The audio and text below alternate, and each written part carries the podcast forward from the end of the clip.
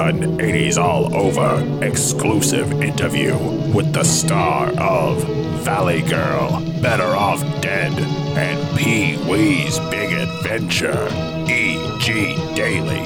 And now, your hosts, Drew McWeeny and Scott Weinberg. Hi, everyone, and welcome back to another very special Patreon bonus episode of 80s All Over. Uh, my name is Drew McWeeny. And I am Scott Weinberg, the co host of the show. Thank you so much for joining us. It is a genuine pleasure to have Elizabeth Daily, E.G. Daily, with us. You probably know her best, depending on which era you are from either as a live action mainstay in the 80s or as the voice of your childhood. So uh, it is going to be a delightful conversation. Thank you for joining us today. Oh, my pleasure. Nice to talk to you. For somebody my age, I, I was uh, 10 in 1980. So I, I always think that you look at the group of people that is about five or 10 years older than you. That's the aspirational age for you. So these high school uh, movies in the 80s, oh my God, it was like programming for me. Like it just was such an aspirational and interesting thing. And um, in particular, seeing LA, I think of Valley Girl when I think of LA first. And when I moved to Los Angeles, man, did it feel like Valley Girl. And that film in particular has an authenticity. It feels like it is what it felt like at that moment. Yeah, I think it really was. It really, it really was. There was the grungy scene, and then there were the Valley Girl kids, and it, it definitely hasn't. it has a feeling about it. L.A. and the Valley. There's definitely feeling about it. Martha Coolidge has such a great sense of not just the young cast, but the adults in that film are, are so well played. Um, can you talk about her as a filmmaker? Because I love Coolidge's voice, and I think she was great with ensembles. She always feels like she makes room for the actors. Well, she's definitely an actor's director. I think she was really heavily into Meisner technique. Um, a lot of the actors she worked with were really skilled actors. She was very intuitive as an actor's director, very deep connected woman. Like she wasn't a very shallow kind of lady anyway. She was very deep. And so I think she had a real big heart for all those characters in Valley Girl, as well as the vision for that movie. I mean, although none of us knew it was going to blow up like it did, and I, but I think she was just being led by something because her instincts were so good as far as like everything, as far as the way she went about casting, and we were all mm-hmm. just like local people who walked in that office and read, and she sort of matched us up. And she took a risk with Nick Cage. She had a real feeling about him, which was really incredible because he was so interesting. And I think she just was a very strong woman and didn't allow a lot of people to, to discourage her from her vision, which is why that movie came out so well. And she said, like, even like putting together that soundtrack you know that soundtrack is like monumental. Oh, it's know? the best. It's I'm actually going to sing uh, "Million Miles Away" at the Whisky next Tuesday. They do like a, a all star jam night, and they were like, "Oh, come and sing," you know, a song at the, but it's songs from movies.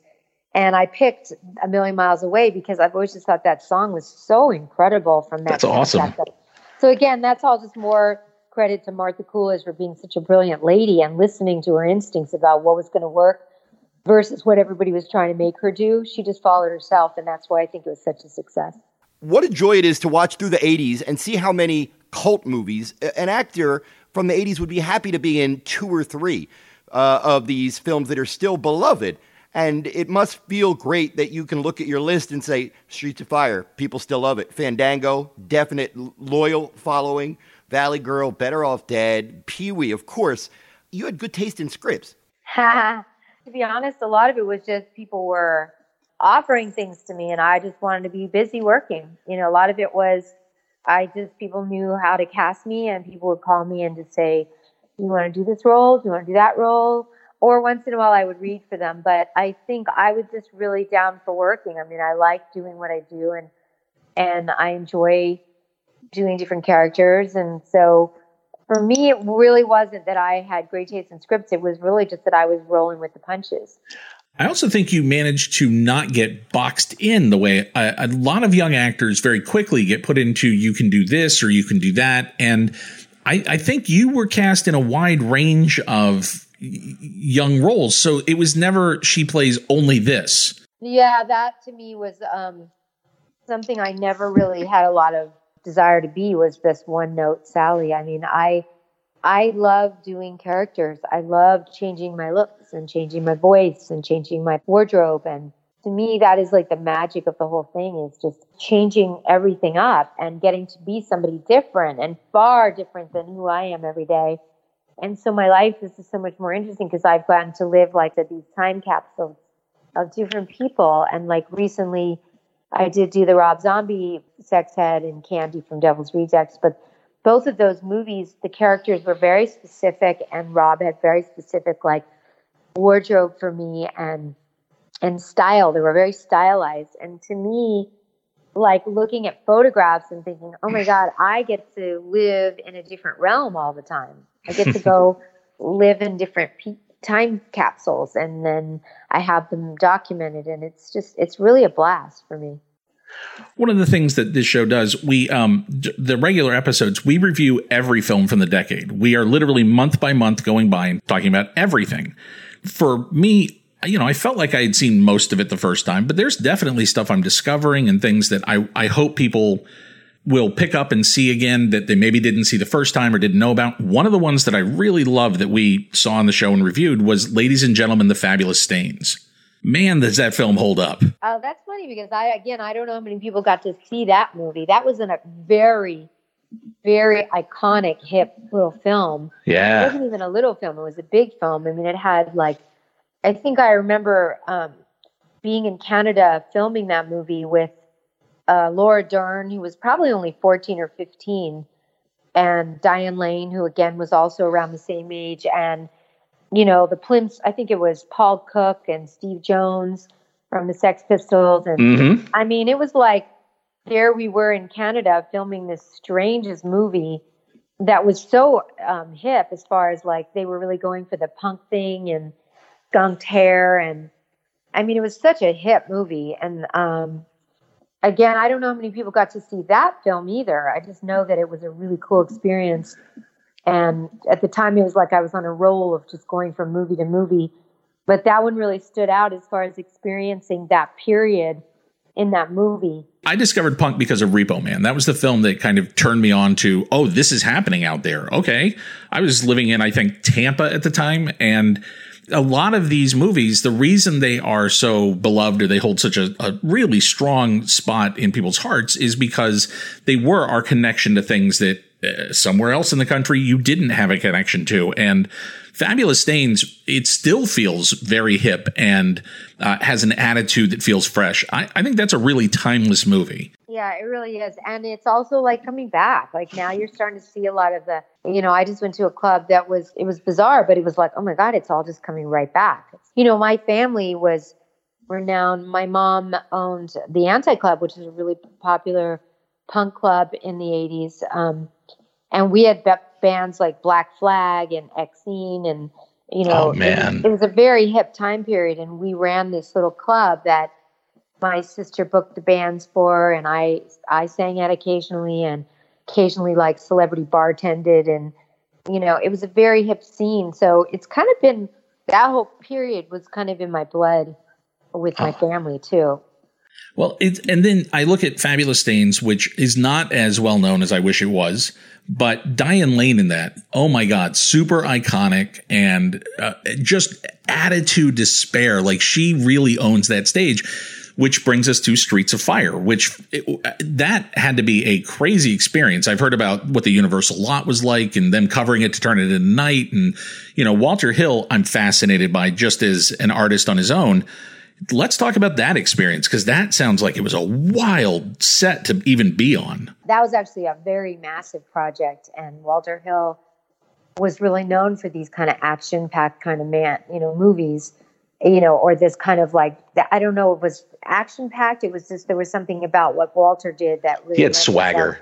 yeah, to that movie, and I actually think I passed on that movie at first. They had wanted me to do that little role of baby doll, and I kind of was in this mode of like, I don't want to do that. I want to do something more significant. I want mm-hmm. to do, I want my character to matter more. I don't want to just be a little butterfly flitting around doing nothing in this movie. They said, no, no, no, she's going to be, we're going to have her throughout. And Baby Doll ended up being, they expanded it. And, and they actually wrote in a little thing for me because of that. They wrote in that whole little scene where I talked about songwriting.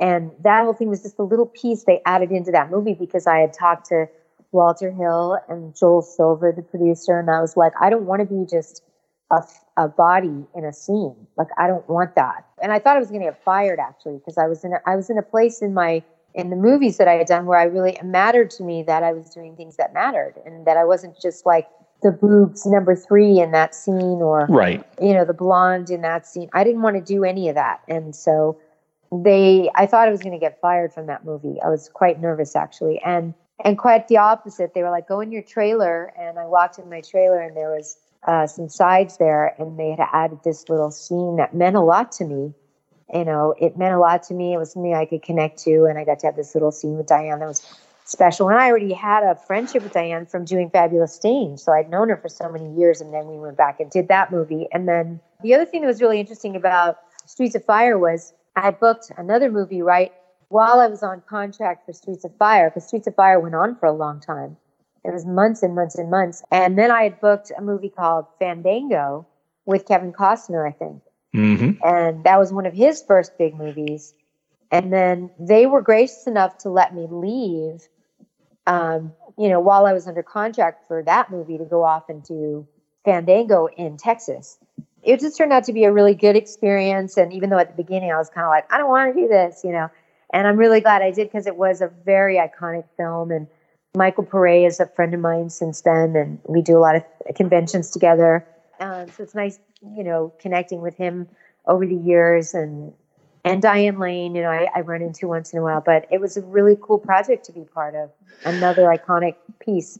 Well, you mentioned Fandango, and I just rewatched that one uh, last week, and uh, Kevin Reynolds had so much raw talent, and it's so clear why Spielberg liked him as a filmmaker because there's a lot of Spielberg in there. There's that scene where they're trying to get the uh, the car to go behind the train. That is a Spielberg scene, and I love, and it reminds me of the early stuff where Spielberg loved small town America and he just loved people. I really like the scene that you guys are in. Uh, those girls are great and they, they are so real small town. And the idea that these guys blow through and they're just, Hey, for one afternoon, this is exciting and interesting. And it, it's really evocative and it captures it very, very well. Yeah, a little piece of small town and young men. And I think a lot of the girls in that movie I think they did cast a lot of locals at the time just to really keep an essence of that. I mean, I was shipped in from LA, but um, I think the girl that I worked with in my scene was a local. And then it's that beautiful scene in the cemetery, which is just, it takes, the movie has a lot of moments where it just stops to breathe. And that seems like that's something that we don't see a lot of now. But I love that moment in the cemetery where you guys just play for a little while. Yeah, it was actually um, scary too because they were there was that one point where there was a lot of firecrackers going off. And it was actually scary quite scary. There were there were moments where we had to run through like bombs of fireworks and and it was scary. And i remember doing a scene with judd nelson by a tombstone and there were bombs going off with fireworks and i remember it just being like movie making is fun and it's also scary sometimes like it's like pretend but it really isn't pretend so sometimes people forget, oh, that's a real firework. It's not a pretend movie firework. Like you could get hurt. Yeah. but um, it was a really special little movie, and just down to the like the Dairy Queens and the little things we got to do in the hotels and you know the little funky motels we stayed in while we were shooting. I mean, all of it just added. And then we would go to local bars while we were shooting, like with Kevin Reynolds, the director, and Kevin Costner, and you know the cast or crew, whatever. We just we you were together in these very tiny towns like Marfa, Texas, and you know, it was really cool. It was a really good experience. Before we move on to what is clearly one of the biggest titles of the 80s, um, let's go back because I figure, yeah, with especially when you're a young actor, you're learning on everything that you do. So let's just real quick on some of the some of these smaller titles. What do you remember, or what did you learn on One Dark Night? The Mausoleum movie. Mm-hmm. What did I learn?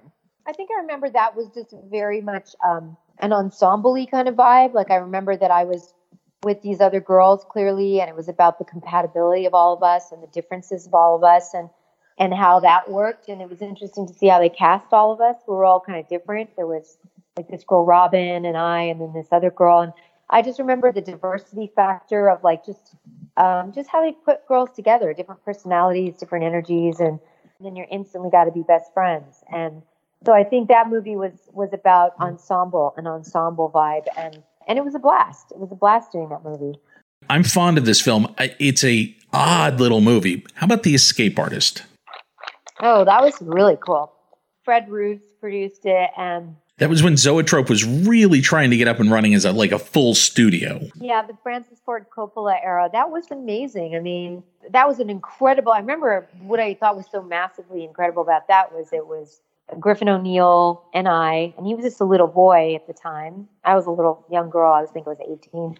And then there was like Raul Julia and Desi Arnaz Sr. and Teri Garr and oh gosh, it was such an incredible cast. Um, and and again, I don't know why, but I seem to always remember the people and the locations, and that was somewhere like Cleveland, Ohio, where we filmed that. And then they had this really beautiful set with this big water tank and and I remember it just having such a really interesting vintage feel about it, that movie, and getting to be this little girl with this boy and this this magical, weird, strange element. And it was just a really I mean, that's just what's so cool about making movies is they're like little time capsules. And I've gotten to be in so many cool time capsules. And that's why I think it's my favorite thing to do is period pieces and and change locations and change the way I look and change my wardrobe. And so Escape Artist was just a magical experience getting to work with such an iconic cast. So let's talk about Pee Wee's Big Adventure. I know when I saw it, I was I, I went to the theater one afternoon and I had seen the HBO special, so I, I knew the character and I knew him from the the Cheech and Chong movies. He was a guy that would pop up, and I always enjoyed him but I had really no idea what I was walking into. And I would rank that in my top 10 surprise, delightful experiences in a theater where you come out the other side going, I had no idea I loved Pee Wee Herman like that. Who doesn't love like little kid type stuff? It's like it's in us. It's it's how we were. Everybody loves the child element of life, like funny, like cereal machines and speckled dogs and who doesn't love that? You know, and yeah. who doesn't have that ingrained in them. And so when you get older, we're supposed to be adults and act like that's that's not our part of us anymore. But you know, everybody that knows me knows I'm very much like a little kid and I still act like a kid and, and sometimes I have to remind myself that I'm not. And that's what was so beautiful about Pee's Big Adventure was it was like reliving some kid stuff but as an adult that was, you know, chiseled for adults. It was pretty cool. One thing uh, I would love to ask anybody who worked on Pee Wee's Big Adventure is when you were on that set, did you have an inkling that it was going to be something special, or did you think, ooh, this this might turn out to be just a weird misfire that nobody bothers with? Or did you know that it was going to be unique and special? I really didn't know anything. I mean, I really just I had done so many movies that I just would go show up on the set and just have fun and just, you know, enjoy the process. But I mean, you really can't tell. Like Valley Girl was a really small, independent, low budget feature. We had no idea it was going to blow up and be iconic, and iconic decades later. And Pee Wee's was, I knew that it was fun and it was cool and what a great concept. And I knew that they were putting money behind it, and they had a lot of high hopes for the director and for Paul Reubens. And so you kind of see little glimpses, but you really don't really ever know because I've done big movies that didn't happen. Well, just just looking at how confident Burton was as a filmmaker, I hear him talk about the experience like something where he was he was very worried about whether or not he was going to get his ideas across. Did he feel to you like a director who had a very firm vision of what it was he was trying to do? Oh, very very specific and very focused like a mad scientist on a mission. Very detailed even with the actors and the style of the acting I felt like it was different than some other directors. I felt like he was very clear about how he wanted everything. Like Rob Zombie directs, and he's very into you just go doing your thing, and then he might suggest some things, but he's pretty loose. He kind of casts people because he knows what they do, and then mm-hmm. he lets you he lets you run. Tim Burton felt very specific to me, which is also very freeing because yeah. you know, as opposed to if you're given so much free space you you don't have anything specific to play with. So kind of it works both ways. But he he was brilliant. I mean, you could see that he was brilliant then, and that was his first really big movie. Uh, you know, I know that Paul came out of the uh, the background of working with the Groundlings, and so many of the uh, Cheech and Chong films pulled from that Groundling talent pool. And I, I know that Paul's Specials did the same thing, and you know John Paragon and those guys. Did you have like specific comedy improv backgrounds, or or was it just they found you in in film through the casting process because uh, you fit so beautifully into that world? I think I had the comedy gene in myself, but I had more the quirky, charactery ability to just be a goofball um, in me just naturally. And I think that led to me not being so Hollywood and so worried about what people think and looking perfect. And I could look like this kind of quirky little girl and look kind of like a real person. And I think that's what they wanted. Like I was the girl that people run after me all still to this day and are like, oh my God, did we go to high school together? I know you. And I'm like, uh, I don't know. And then they realize afterward, oh my God, you were in Friends or you were, you were in Dottie, you were Dottie or you were in Valley Girl. Like they think I'm their friend from high school. Um, which is, I think, why I was cast a lot because I had that kind of energy about me that was pretty connected and good time girl, but also like real and not too separate from everybody else. I was accessible. And I think that's what worked for me. That year, you were also in Better Off Dead. And I, I look at Savage Steve Holland and I look at Tim Burton, and I think both of them have such interesting and particular comedy brains. And yet, Burton became Burton. Holland did not pop the same way. I, I think uh, that summer, they both felt equally inventive to me as a viewer. It, it must have been really interesting to see both those guys working at that point where they're both kind of establishing who they were. Yeah, and that's a good analogy because Savage Steve is very is also like similar in that he's a mad scientist. He's very fun and quirky and he is unbelievably talented and genius. And his genius is like spreads out into animation and and just quirky. You know, he's just a quirky dude. Yeah, who knows why? I mean, he went off and he's directed TV and he's directed other things, but you know, who knows why Tim Burton became the infamous Tim Burton, all those massive features, and why Savage Steve went off and you know directed some TV and and some animation, and and uh, you know, it's a question I always wonder, like, what choices do people make, or is it subconscious that they don't want that kind of?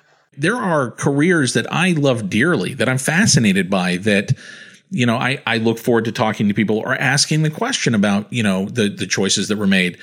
I am uh, I'm a fan of Andrew Fleming, and I think Bad Dreams might be the least Andrew Flemingy Andrew Fleming film. It's so surprising in his filmography, considering how he's got this really quick wit and a lot of his stuff has this attitude to it. And Bad Dreams is a pretty serious horror film. Yeah, it's a strange little it's a strange little movie. And Richard Lynch is an intense presence. I I, I am fascinated by Richard Lynch in general. Oh my god, yeah it was dark. I mean, it was just a very dark piece. You know, um, it was dark. I mean, the subject was dark. I think the character that I got to play was very dark. She was very mentally disturbed. You know, I'm vulnerable. I remember thinking that was a stretch. I remember seeing Bad Dreams and going, "Gosh, she's usually so upbeat, and this is a real change for her, uh, acting wise." Yeah, it's grim stuff. Yeah, I love that though. I love that. Um, yeah, for me, it was just an again, it was another chance to be in the time capsule of a person that was that was in a dark, deep, weird place, and also in living out this strange life, right? That I was that I was getting to be in, and I remember like having to be dipped in this cold, weird lake. It was actually cold and weird and frightening. so yeah, it was it was a strange one. That was a strange little movie, but it was almost like I was lost in the weirdness of that movie because it was like it was a strange one for me, but I enjoyed it. I'm a huge like Drew, I'm a huge horror fan and I haven't seen it since probably 90 91 and I remember liking it but not really remembering much about it, but I look forward to uh to revisiting it. The you closed out the 80s with a film that I remember back in the day and I don't want to speak for Drew, but We we liked this movie a lot back in the day. Uh, well, there was a there was a subgenre, wasn't there, of the Patrick Dempsey and older women. There there was like four or five movies where Patrick yeah. Dempsey suddenly became that guy, and uh, yeah, this was one of the ones that I definitely remember. what about Loverboy? Yeah. Yeah, the pizza movie, the Pizza Boy movie, right? Yeah, he was another one of those actors that you were hearing like, oh, he's going to blow up. I take in whenever I do a movie like the energy of what's happening with the people in it and and why they're casting certain people and why they have certain directors and I remember thinking they've got a lot of high hopes for this this guy, Patrick, and he was extremely talented.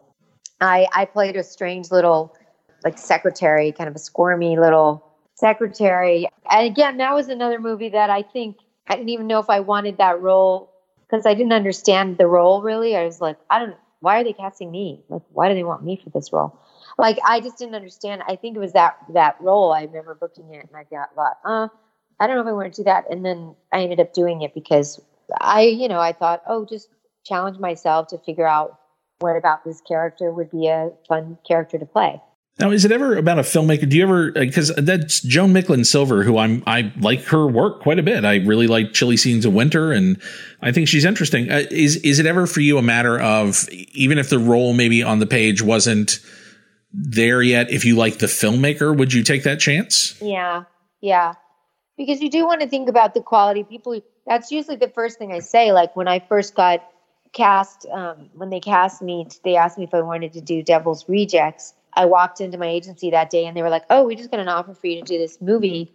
And I didn't know anything about it. I just said, well, like, can I see the sides and can I see the scene and the stuff, you know, the material?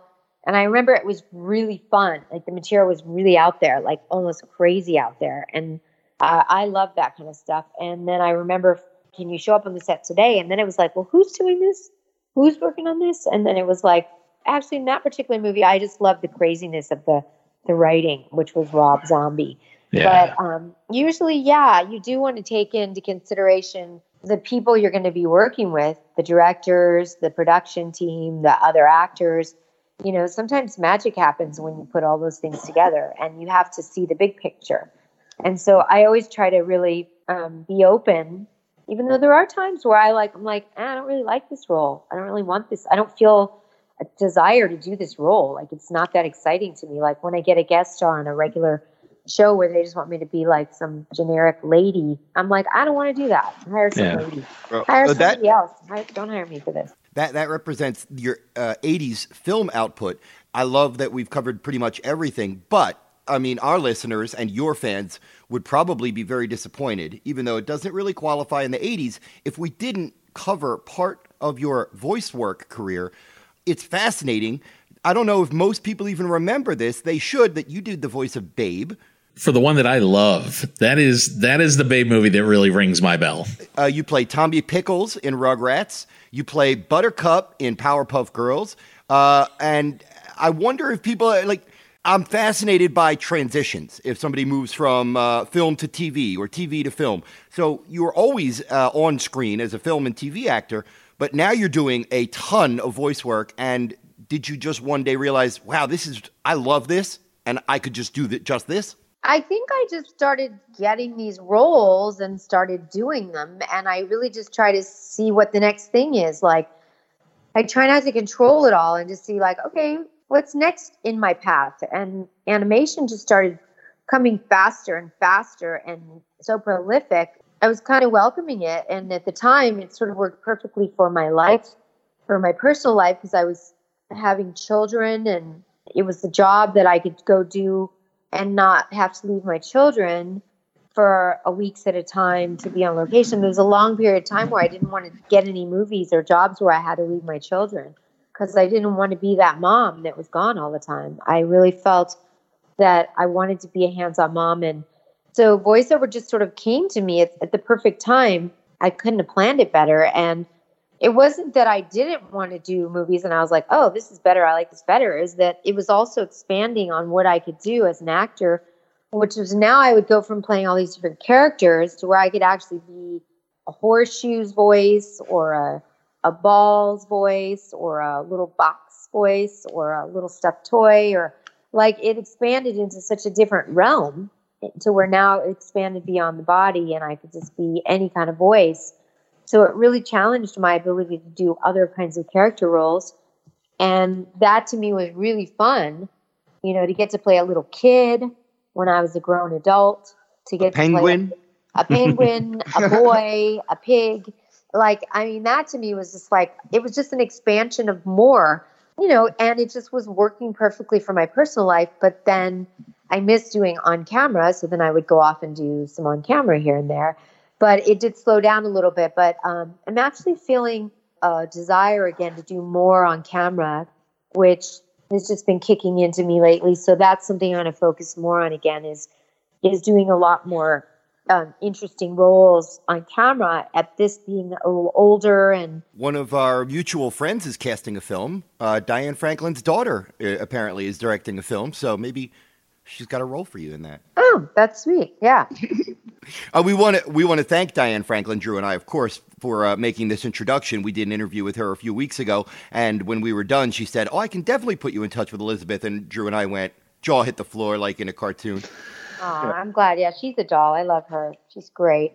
Such a great uh, girl and talented actress, like really talented actress. She told us this great story about how she almost got cast in Amadeus, and Drew and I felt heartbroken. And then she followed it up with, "But if I had gotten Amadeus, I wouldn't have met my future husband a month later." And we went, "Oh, okay," and we felt great. yeah, I mean, it, you never know why the universe does what it does and gives you certain things and doesn't give you certain things. It's like there's a plan, and and sometimes it's hard. Like my kids are at that age where they get frustrated and they don't see the big picture. But you know, who knows if oh, the reason why you didn't get that job is because you were supposed supposed to be with your find your soulmate that's going to be your partner for life, and and who know, you know, you never know. So it's it's real important to kind of um, to to trust the process, even though sometimes it is frustrating and not knowing why you didn't get a certain thing or got a certain thing. I think in general, resilience is the thing that I has defined so much of your career. And seeing you, whether it's pop up on The Voice and actually go through that process, or seeing the way you've rebuilt as a and and just had several major stages of your career it's a real reminder that you know ever focusing on the one thing is the end all be all is is the wrong approach. I, I think you have you're a real survivor, and it's wonderful to see. Thanks. Yeah, I think it's focused on the next indicated thing. You know, it's like what's next in your path. What's the next um, thing that's lit up, saying, "Hey, this is what we're going to do now." I mean, it's fun to not know all the time and to kind of be surprised and not to think you know because sometimes thinking no keeps you off your path instead of letting yourself be free enough to go, okay, I guess I'm supposed to go this direction today. You know, that's you, the fun of the whole thing.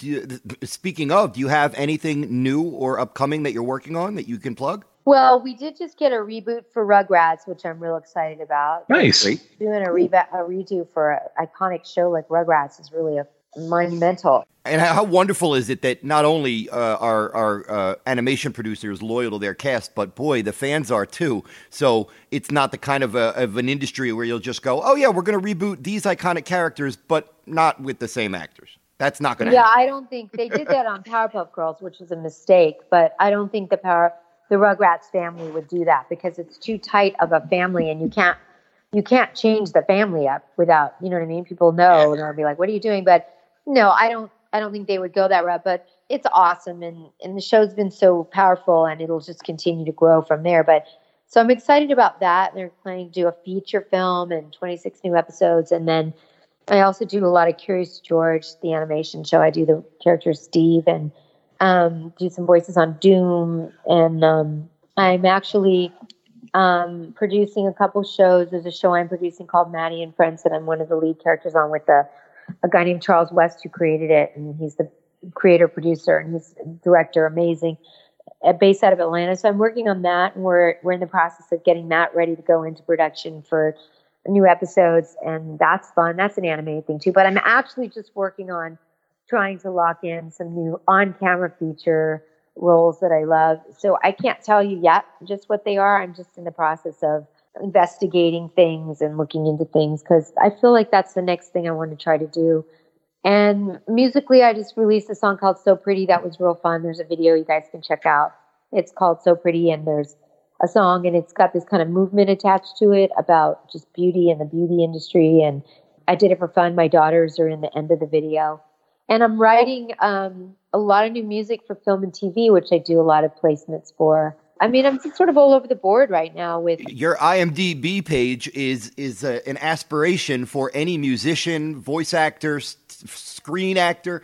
Uh, it's you've not stopped working since 1979, and uh, it's it's just great to see. You know, people when I mention your name on Twitter, you get hundred people mention Rugrats, or hundred people say Dottie, or hundred or, or ten people go, "I've seen her play in New York and she's amazing." Uh, so it's just it's a real joy to talk to you. Sunny. Yeah, that too. Like I'm going to be playing at the Baked Potato, which is in LA on Tuesday, and then I'm going to go do a song at the All Star Jam Night at the Whisky on Tuesday the 19th. Uh, Like the same night, I do two different live shows, just go running off and doing songs. I'm going to sing "Million Miles" from the Valley Girl movie. I think I mentioned, but you know, and I mean, yeah, it's it's really fun to just keep it keep it rolling. It's just so fun. Thank you so much for being here. It is a uh, it is a pleasure, and uh, I'm sure the audience is going to be very excited to hear it. Uh, and Sure, they follow me on Instagram at real eg daily. I will, and I will encourage every filmmaker fan of ours who's listening. EG Daily is looking for live action work. Get on that, Yeah, so especially Quentin Tarantino. I'd like to Yes. him. please. Yeah. So thanks, guys. It was nice talking to you. All right. Um, and as always, thank you guys for listening. Uh, we appreciate all the Patreon support. Um, these special episodes are because you guys have been there since day one, and uh, they they continue to be with great guests. So thanks very much. Thanks for making that possible. We will talk to you soon. Alrighty, guys. Thanks. Bye.